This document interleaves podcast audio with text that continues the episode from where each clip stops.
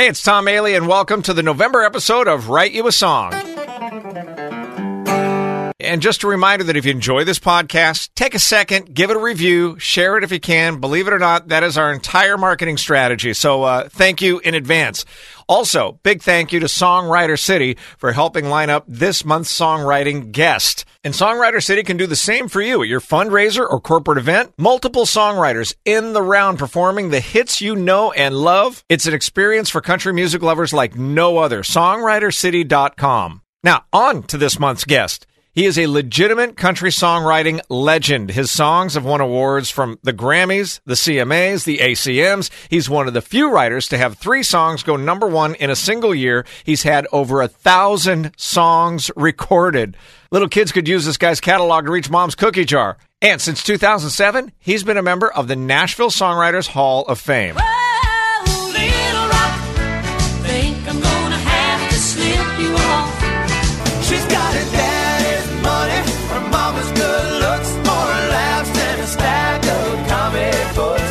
Gone, gone, gone, gone, gone. Cowboys like us sure do have fun.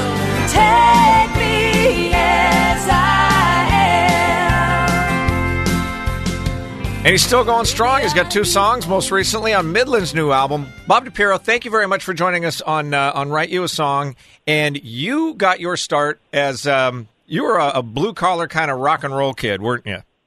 That's exactly right. I grew up in northeastern Ohio, a town called Youngstown, Ohio, which when I was growing up was all about rock and roll. You know, I would go see clubs and see people like Bob Seger and the Raspberries and the James Gang, and those were the bands that were kind of playing around my area, and that just, informed me of, okay, there's good, and then there's really badass. and these guys were badass at the time, you know, and I got that, and that kind of influenced me big time. I mean, and that's what I grew up listening to, is rock and roll. I assume when you were going to these shows and listening to that music, you were a musician yourself at that time? Oh, yeah. I was a guitar player. I had my own rock and roll band, and we were kind of local heroes, you know, but nothing at that level. You know, I'd always played in bands ever since, you know, I'm of the vintage of I was one of the many people who saw the Beatles on Ed Sullivan, and that was my... That was my spiritual conversion. After that, that's all I wanted to do. I wanted to be in a band. I wanted to play guitar in a band. I wanted to do what I saw on TV, and so that's what launched me into this business was seeing that, and then just being overwhelmed by how great it appeared to me to be, and so, yeah, I was always playing in a band from high school on. So how much country music was there in young rock and roll Bob DiPiero's life? 0. There was absolutely 0. I mean, if it wasn't on the local rock and roll station, I didn't hear it. And so most of the country I heard was like very... sparse, like maybe a Johnny Cash song would show up on the radio, or a Loretta Lynn song would show up on the radio. But if there was a country radio station in my area, I never found it, and I didn't hear it. So it was next to nothing, you know. I mean, I just didn't hear it, and no one around me listened to it, and none of my friends or family listened to it. It was just like virtually 0. So then how did Bar Band Bob become one of country music's most prolific and successful songwriters over the last 3+ decades? When did you make that transition, and how did it happen? Well, it, you know, when... like the statement says, when you want to make God laugh, tell him your plans, you know. It's one of those things that I almost was led to do, you know, led to. I was playing in bands, and, you know, I had started writing songs because it just grew out of the fact of, well, let's see, the Beatles, what do? Well, they sing, and they got their guitars, and they got all this stuff. And, oh, look, they also write their songs. Well, I guess that's what you do if you're in a band. So I just, because they were doing it, I started writing songs, and it just was part of that.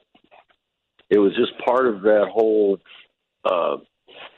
thing that was happening. At that time, I assume you're writing them for your band and for, you know, any... Exactly. Yeah. I was writing what I thought were rock songs, and I had a couple friends who lived up in Youngstown who were one of the only two people I happen to know. I met them just because I was living close to them in an apartment, and they were trying to write country songs, and they were really going after it. So I would hang out with them and just start listening to kind of things what they were writing, and they made a trip down to Nashville, and they eventually moved there. And so I was still just, it's all about the rock and roll. And I had gone to a university. I was studying music theory and harmony. And so I went down to visit them just to see what they were doing. And they had moved to Nashville, Tennessee. And I really just fell in love with the town. I mean, at the time, Nashville was much smaller than it is now. Mm-hmm. I mean, it has exploded exponentially over the last 10, 15 years, just exploded. But then it was small, and I called Nashville a little big town.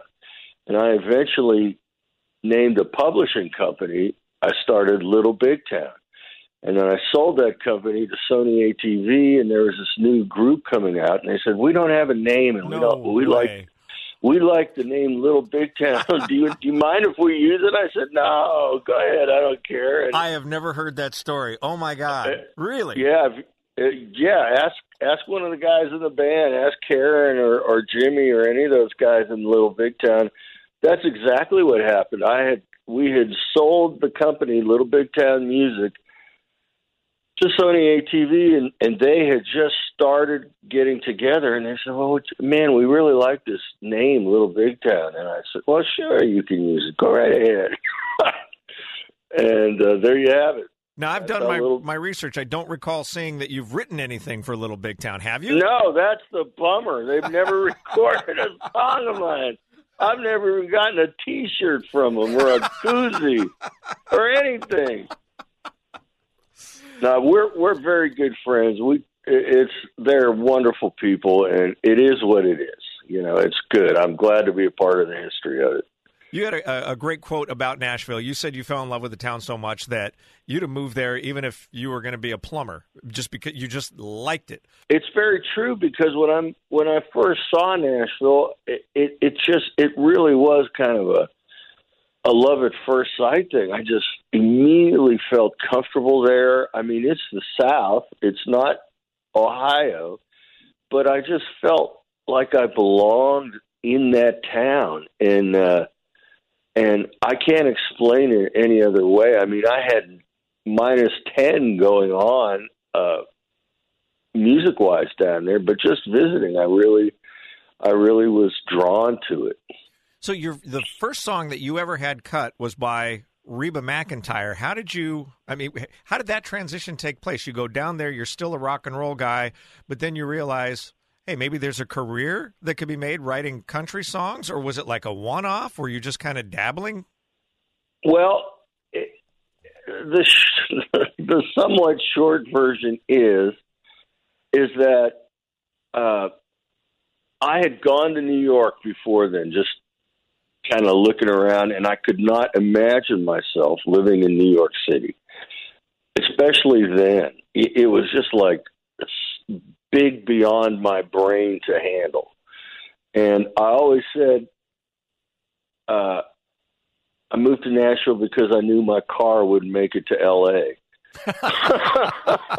which is kind of true, you know. But honestly, when I went to Nashville, I loved the town. And at the time, I had been trying to write songs. I was writing songs, and I had to get them recorded. And that was way before computers and MacBooks and all that stuff. So I would write. There was one studio in Youngstown, Ohio. It was a polka studio. They recorded polka music there. And I went there and I made a deal with the guy who owned the studio. He needed commercials. Like, he needed someone to write commercials for the local bread company and the local furniture company and that kind of stuff. And so I made a deal with him that I would write these commercials for him, and he in turn would allow me to use the studio when it was not being used, which was usually between 10 and 6 in the morning, or 9 in the morning. Mm-hmm. So I started recording the songs I had been writing, and I went back down to Nashville again with these songs, and I literally just started knocking on doors. I mean, literally just walked up and down the street knocking on doors. You can't do that anymore now. And most of the people that I played these songs for didn't say, "We need you now. You're going to be signed right this minute." They said, "Well, we can't use these songs right now, but you're welcome to come back." And that was kind of my opening. And so I finally made the leap and just said, "Well, I'm moving. I'm a big fish in a small pond in Youngstown, Ohio, and this is probably how I will remain." So I wanted this. I wanted to become part of the music universe, the real music universe. So I just moved to Nashville. And like everybody else, you know, starved for a couple of years. And one of these doors I knocked on was a place called Combine Music, which no longer exists. But it was a publishing company that published people like Chris Christopherson and the Gatlin Brothers. And it was a small independent company. And someone in that company listened to my songs and liked it enough that they made me that same offer. "Well, we can't sign you, but you're welcome to hang out and drink our coffee." And after about 6 months of drinking gallons of coffee hanging out, they offered me a writer's deal because I would keep showing up. And at that time, I started studying country music because I was there and it was new to me and I had never heard these songs. And so I started delving into what it was. And that's what I did. I would like... you know how you dissect a frog in biology? Mm-hmm. I would dissect these songs. I would just listen to them, and and country music is deceptively simple. But what really drives country songs are the lyrics, and I've always loved language and lyrics and how people speak to one another. So I really started studying how people would actually speak to one another within a country song, and really got into the language of it all because I had been playing music for quite some time, by at least 10 years by then, 15 years by then. And I had a basic understanding of how chords work and all that stuff and the harmony and all that thing. But I started getting into the language of it, and I wanted to communicate. That's what I've always wanted to do. I've always wanted to communicate with people with my music. And so I wanted to speak that language, you know, like speak it like a native. So I really started looking at the language and the way people were speaking to one another, you know, and the way rockers speak to one another is not the same way as country people speak to one another. Mm-hmm. But I think what really happened for me, luckily, is that at that point, the rock and roll I had that was always in me started making its way into these country songs I had started really getting involved in. So rather than being a lot of boom, boom, boom, boom, there was a lot of doom, bop, doom, bop, doom, bop. You know, there was a lot more 2 and 4 than 1 and 3 in the songs I'd written. And that, I guess, was part of the attraction of people being drawn to my music, is that it was something a little bit different at that point in time. And that's something that you can't consciously strive for. It's just got to be who you are, and then people need to notice it. Yeah, that's very true. I mean, I didn't come down to Nashville going, I am going to bring rock and roll into the Nashville music scene. It's just who I was, what inspired me. That's what inspired me. And so I guess inadvertently, I kind of mixed a little bit of that along with a little bit of traditional country, and I became truly obsessed.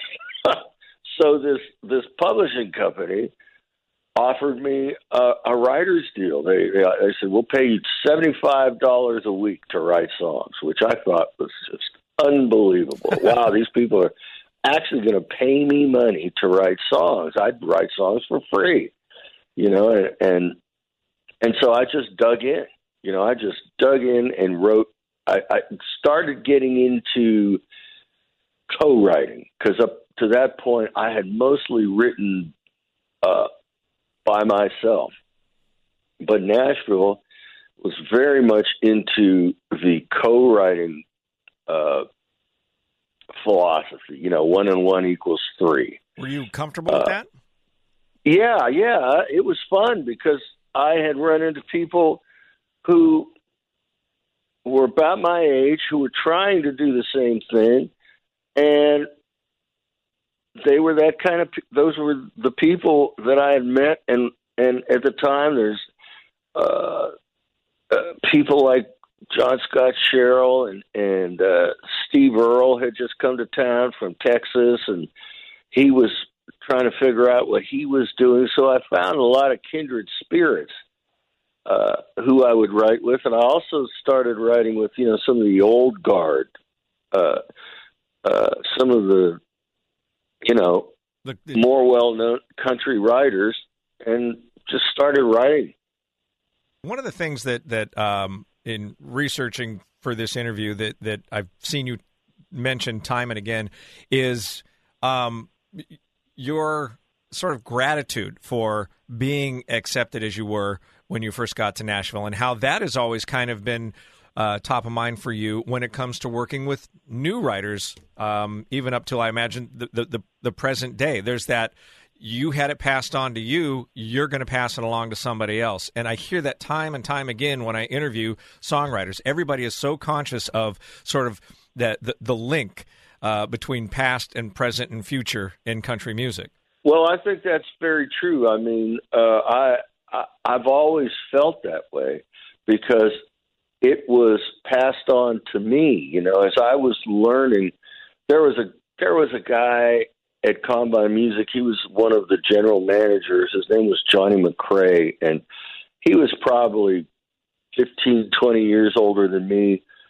And we were so unalike.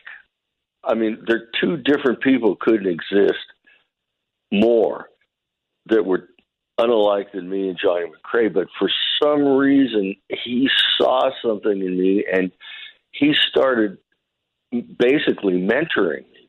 And he was like, he was from the he spent years in the Navy, so he was a hard ass, and he would just start telling me, "No, that song is terrible," but then he'd explain to me why it was terrible. Here's why it's terrible. Is he the one that initially said about your first huge hit, American Made, for the Oak Ridge Boys, the chorus is great, but the verses suck? Yeah, that's Johnny McRae. Okay. Man, you have done your homework there. Johnny McRae, I remember I had written that chorus, and I dragged another writer into the room after I had written the chorus, Pat McManus, and I said, hey, what do you think of this? And he goes, oh, let's write that. So we wrote these verses. We brought it down to McRae, and he goes, well, this chorus is a hit chorus, but these verses really are terrible. You need to just start over. So we did, and rewrote the lyrics, and brought it back to him. He goes, okay, that's it. Now you got it. Seems everything I buy these days has got a foreign name. From the kind of car I drive to my video game, I got a Nikon camera, a Sony color TV, but the one that I love is from the USA and standing next to me. My baby is American made.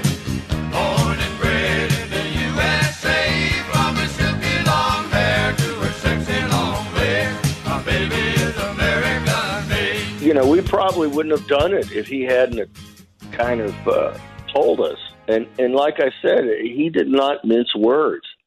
I remember at one point, once I had been signed there, you had to turn in songs, and a song committee within the publishing company would decide whether it was worthwhile to spend money to demo these songs, you know, go into a studio with musicians and record your songs. And I remember one time I had turned in 15 songs, and they had turned all 15 of them down. And, you know, at that point, I just felt like I could either just say, this is ridiculous, I quit, or I could just go, oh, yeah, well, watch this. So I just went back and wrote another batch of songs, and they liked a couple of those, and on and on and on until my writing got better and better and better. So during that period of time, I wrote this song called I Can See Forever in Your Eyes, and I wrote it by myself. I was making my living teaching guitar lessons to, like, kids after school and that kind of thing. And I started writing it because one of my students had canceled his lesson. So I started writing this song in my little guitar studio at this music store I was teaching at, and I wrote it, and then we demoed it, and then my publisher called me and said, hey, you got your first song recorded. And I said, well, great. Who's that? And he said, well, it's this new artist. She's from Oklahoma. Her name is Reba McEntire. And to me, well, good. I don't know who Reba McEntire is, but somebody wanted to record a song of mine, so that's great. And that was my first song I'd gotten recorded. Touch me, and I feel your fire. Kiss me, and the flame grows higher. Show me all the love you know. Hold me. Never let me go. I never thought I'd be wrapped in the world of your sweet, sweet love. But here you are with me. This is what dreams are made of. I can see forever in your eyes. I can see love.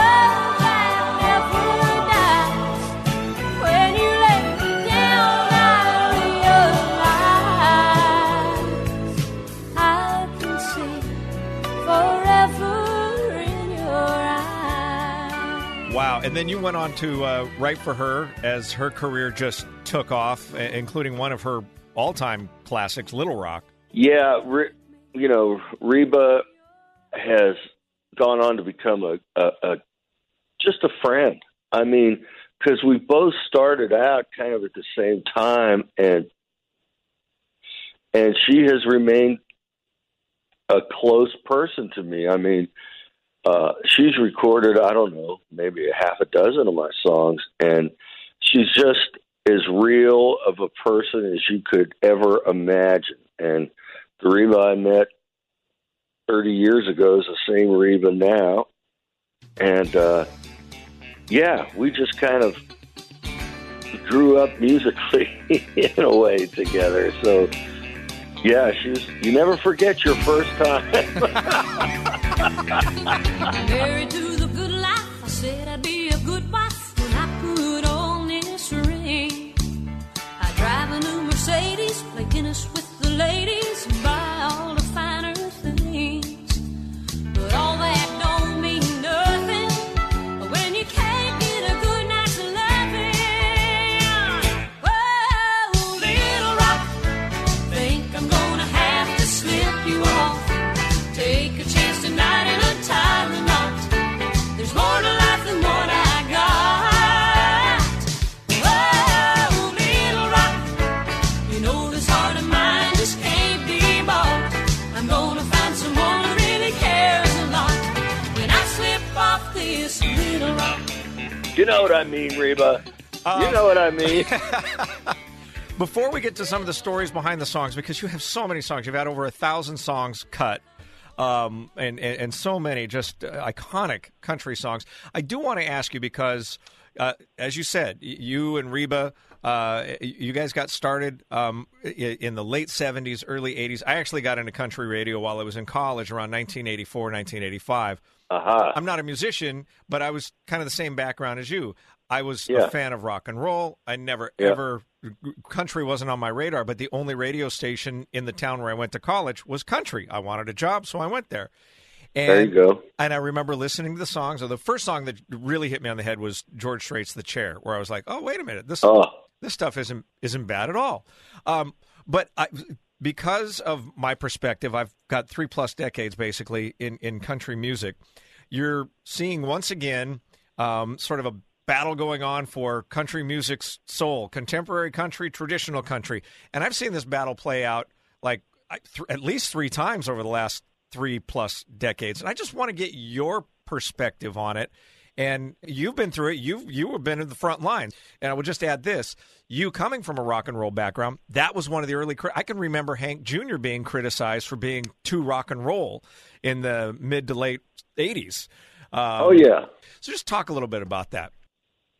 You're absolutely right. I mean, when I was in Nashville, there was this moment in country music that they called metropolitan country, that they started putting strings and really making country songs what they thought was more palatable to the audiences. And then there was the what was that movie that had Looking for Love? And, Urban Cowboy. Urban Cowboy. There was the Urban Cowboy phase. Right. Everything started sounding like Urban Cowboy. But 2010 to me was the year that Cruise came out. Mm-hmm. And after FGL's song Cruise came out, it was just a big seismic shift. Baby, your song, you make me want to roll my windows down and cruise.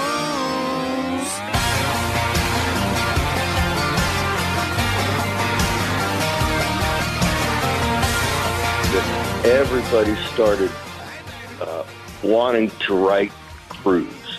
And so things got more, songs started having more of a hip-hop groove in it, and the way that lyrics are written in rap and hip-hop, that kind of lyrical rhyme, and another rhyme, and very rhyme-intensive that has always been done in R&B and hip-hop, started showing up in country music because a lot of those younger writers grew up listening to everything from that point. And so 10 years later, it's still there.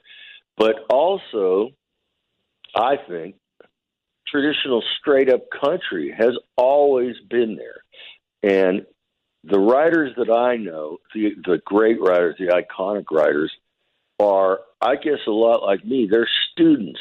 They study music, they study, and they they listen to what has come before them.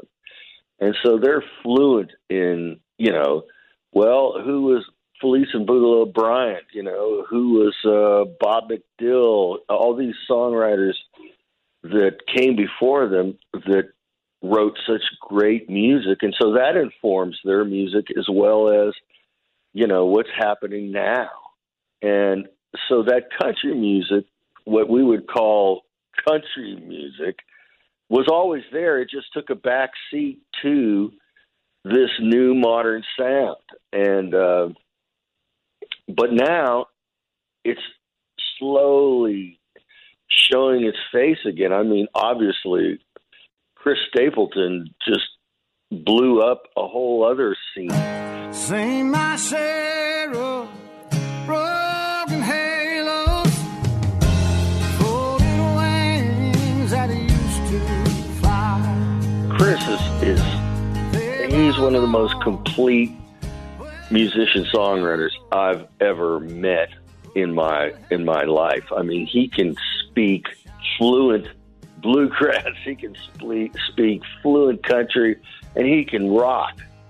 But he brought back that really traditional song structure, storyline, and to the point that now we have artists like Luke Combs that wouldn't have not had a chance had it not been for someone like Chris Stapleton reintroducing a more traditional sound to country music. And personally, I find it really ironic that you don't hear Chris Stapleton much on country radio, but he's selling out huge venues and he's sold 4 million records.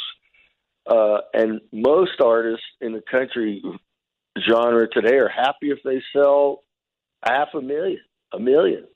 But Chris really brought back that traditional country, and we're starting to hear more of that coming back. Ashley McBride, traditional country, a lot of. I mean, what do you think of Midland? I love. I was just about to say Midland. These guys are really, they believe what they're doing. They're living in 1978, right? Country music.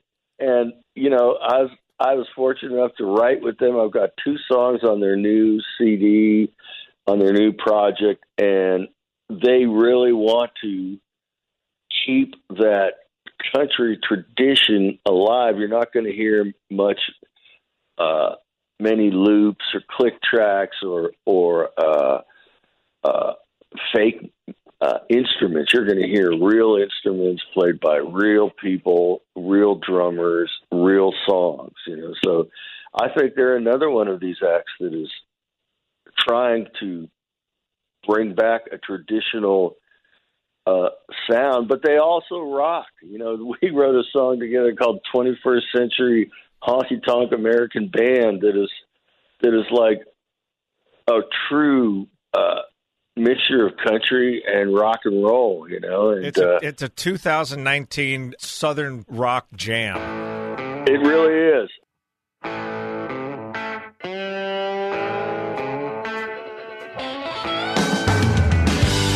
mean, when we started writing it, we were just, you know, we didn't have that in our head, but it just kind of grew into that. Personally, that's been a favorite of mine recently. Yeah, I'm the best, the band, the boys, and me.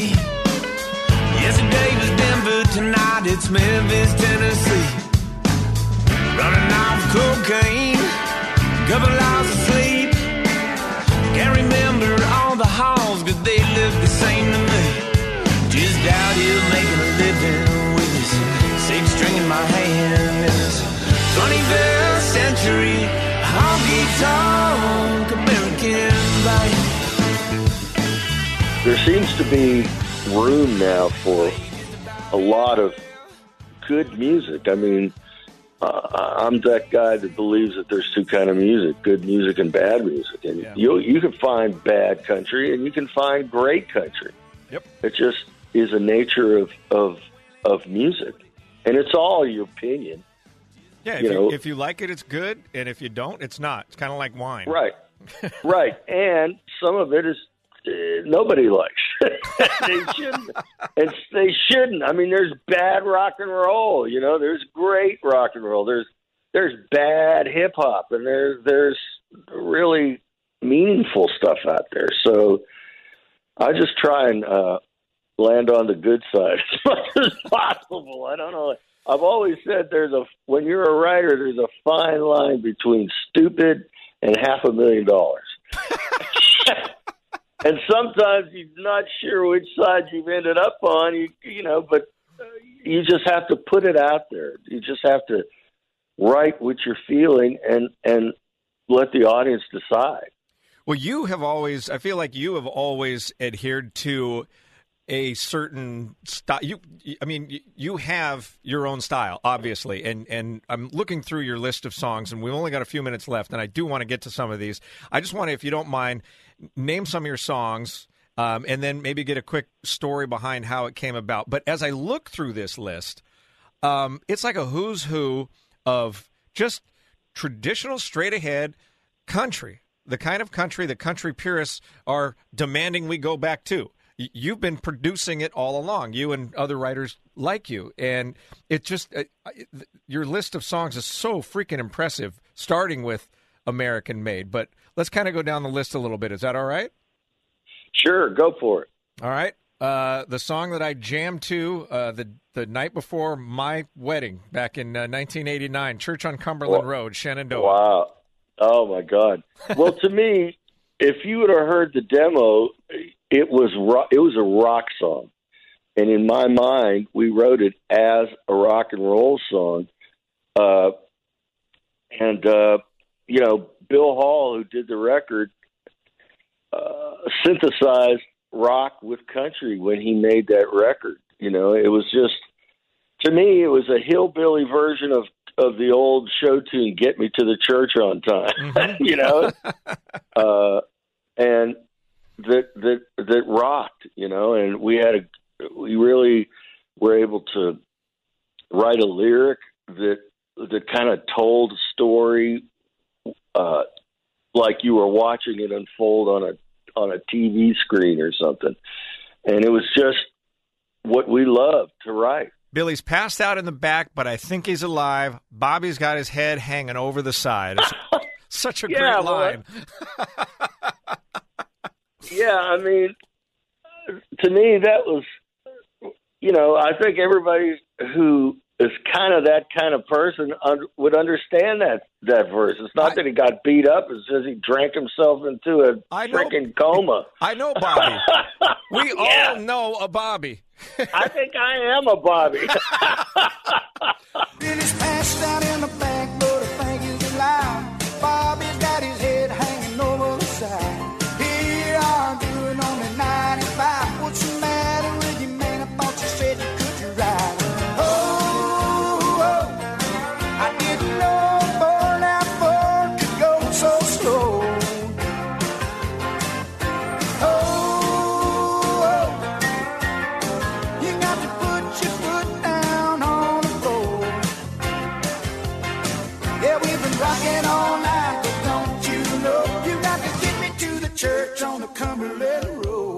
Jump ahead to 1993, John Anderson, Money in the Bank. I love that. I love that song, and I think only John could have delivered it in the way that song got delivered. You know, it's just it fit his voice, it fit his vibe, and it was once again kind of a rockin' thing. And I don't know where you're out there, the money in the bank. It just happened. He's like a human Wurlitzer. Yeah, that's a good way to put it.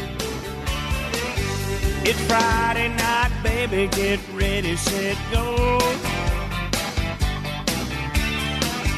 Gonna take you to the Crystal and a picture show. Well, the sky's the limit, there's no price too high. Baby, you're the apple of my eye. Got my paycheck in my pocket and some gas in the tank. Honey, your love's better than money in the bank.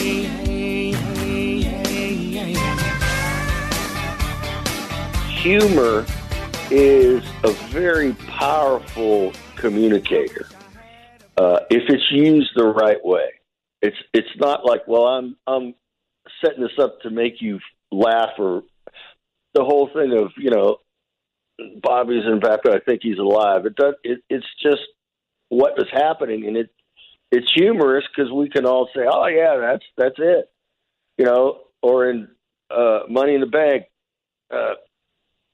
I'd rather have a bass boat and a Z28, but I'm buying my girlfriend a diamond ring, you know. And it's just real. It's real life come to life in a song. Yeah. One of my wife's all-time favorite songs, and I think just an absolute stellar song from the mid-'90s, Kathy Mattea, Walking Away a Winner. Oh, yeah. I mean, that's a song I wrote with Tom Shapiro, who's another legendary songwriter. And it was a title that we were able to write, I think, in the best way that title could have been written, about somebody that's been in a relationship, and it was not a successful relationship, but they're smart enough to realize the best thing I can do is get out of this because it's hurting me. So I'm walking away a winner. It's a very empowering song. Yeah, and you know, it just was a song we wrote that day. Tom had the title, and we figured out how to go about writing it, and it turned out right. Anytime love is on the table, stakes are high. And I thought this was love, so I laid it all on the line. You nearly took everything I had. Never knew I could hurt so bad, but at least I left with every piece of this heart of mine. I'm walking away a winner, walking away from a losing game. With my pride intact and my vision back, I can say I know where I'm going, and I know I'll be alright. I'm walking away a winner, walking back into my life. Did you guys know when you were writing that it would be kind of an anthem? No, not really. I didn't. Maybe Tom did. I mean, anytime I write, I mean, I just am trying to do the best work I can do in that moment, you know? And, I mean, there's been so many times where I've written a song where I go, this song is going to change the world. And nobody reacts to it. People, okay, what else you got? And then there are songs I've written that are just like, okay, well, that's the best I could do today. That turn into hits. And it goes back to when I was in college, I had a professor who said, when you create, don't judge your art. Let others judge it for you. Just do the work. And that was so freeing to me, because it's like, okay, I'm going to do the work, and I'm going to let other people decide whether they like it or not. I know what I personally like. I know what personally inspires me, but that does not necessarily inspire the rest of the world. So I'm going to just do the work, do the best job I can do, and let the world decide if it's good or not. All right, I'm going to give you a story behind a song now. I don't know if you're familiar with this or not, but we're in Sacramento, California, and the guy that I work with, do the morning show with, we've been on the air for 27 years, and there was a young man in the 90s who came up from Sacramento and had a nice little, too short of a career in country music, but it was successful nonetheless, talking about a guy named Kevin Sharp. And, okay, I knew Kevin. Yeah, and Kevin, he came back from Nashville one time. He was always gracious, and he'd come by and stop by the morning show, and we'd talk to him. And we were playing a brand-new song by George Strait, and he was in visiting one morning, and he goes, wait, turn this up. We turned it up, and he goes, oh, I passed on that song. And we were like, we were like, what? And he goes, yeah, I just didn't feel like it was for me, and I passed on it. And we, for the rest of his days, we always made fun of him for passing on what ended up being one of George Strait's biggest songs, Blue Clear Sky. Wow, that's a story I've never heard before. But you know what? I think if you would talk to just about any successful artist out there, they could tell you stories. All of them could tell you stories about passing on hit songs. And, you know, he was probably, that's how he felt at the time. But I'll kind of add to that, that when George recorded that song, I'd gotten a phone call the day that he recorded it from his producer, Tony Brown, and they were in the studio recording this song. And he was like, George wants to talk to you. And I'm going, George who? He goes, George Strait. So he passes the phone over to me, and it was George. And George did not say where, you know, anything but where, hey, man, where are you from? I said, what? And he goes, well, I'm from Texas. In Texas, we don't say clear blue sky. We say blue clear sky. Don't you think the song ought to be called Clear Blue Sky? And I told him where I heard it. I told him Forrest Gump said it in the movie Forrest Gump. And that's what made it different. And it was a cool version of, you know, out of the blue, you're never going to fall in love. And I kind of went through this whole thing, and he goes, okay. And I said, so what are you going to do? And he goes, well, I guess we'll be Gumpsters then. He cut the song Blue Clear Sky, became a multi-week number one record. He named the album Blue Clear Sky, became the CMA Album of the Year. And then a year later, I ran into George coming out of the recording studio, and he goes, man, I got to tell you, I tried to record that song, Clear Blue Sky. I sang it out of the clear blue sky. He said, but it didn't pop like it out of the blue clear sky. You swear you've had enough.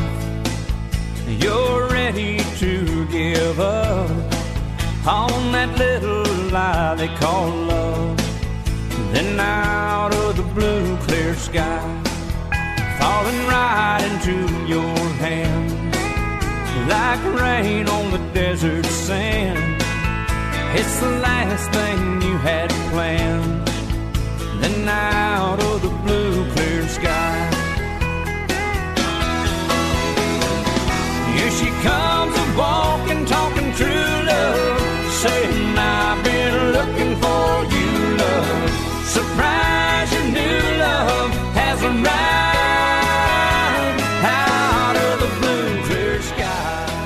All right, I want to ask about one more song, and you've been so gracious with your time. But sure. For me, personally, one of the most beautiful songs ever written about just heartache and things kind of coming apart at the seams, and that's the song that you wrote with Vince Gill, Worlds Apart.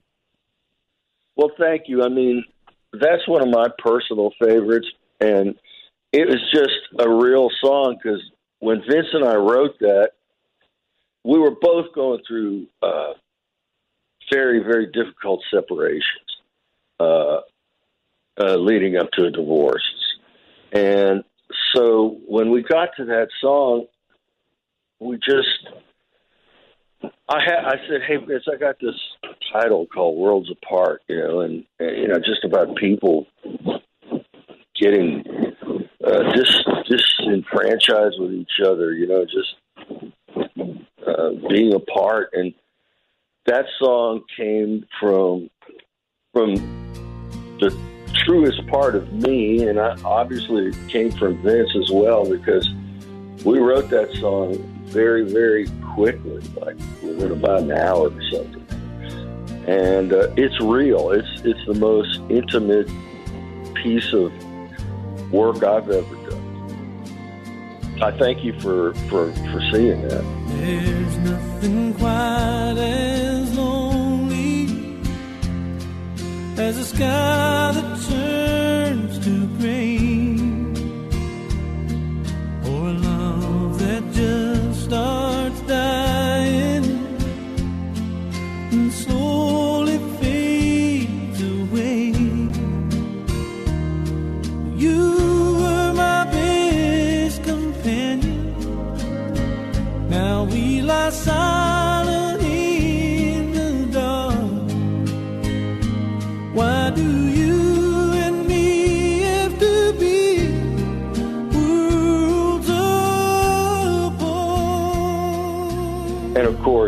Vince's incredible vocal on it just made it so real. You could hear it in his voice. Yeah, here's a question for you. What is Vince Gill better at, singing or guitar playing?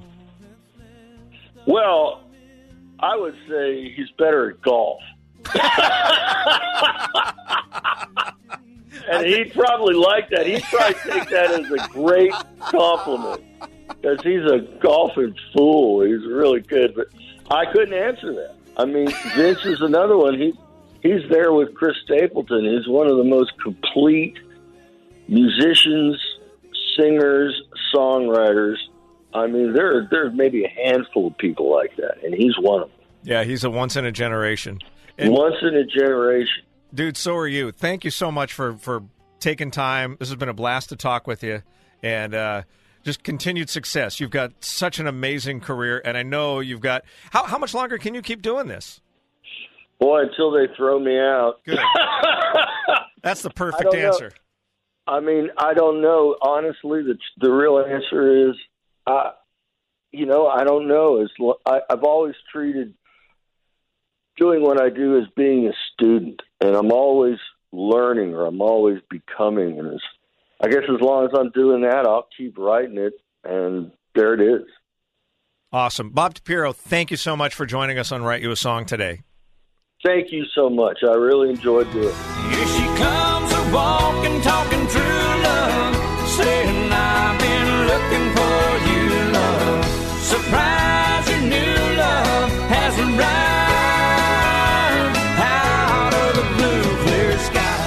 And that will do it for November's episode of Write You a Song. Thank you again to our guest, Bob DiPiero. Thank you again to Songwriter City for helping set up this month's interview. And if you would like to set something up with Songwriter City, they can bring multiple songwriters with their guitars and their songs to your event and perform. It's an evening like you haven't experienced before, and your guests will love it. Just look them up at SongwriterCity.com. They're one of a kind and super easy to work with. And in fact, thanks to Songwriter City for setting up next month's Write You a Song guest. For the last several years, he has been, without a doubt, the #1 hottest writer in Nashville. It seems like he works with everybody, and it seems like everybody has nothing but awesome things to say about the guy. You've probably seen him a little bit on that NBC show, Songland. Yep, I'm proud to say our December podcast is going to feature the one, the only...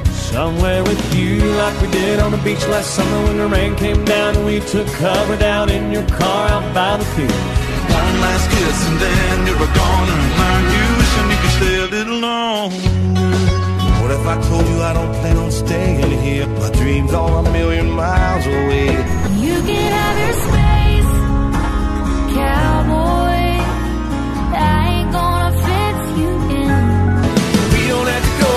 We can leave the night on.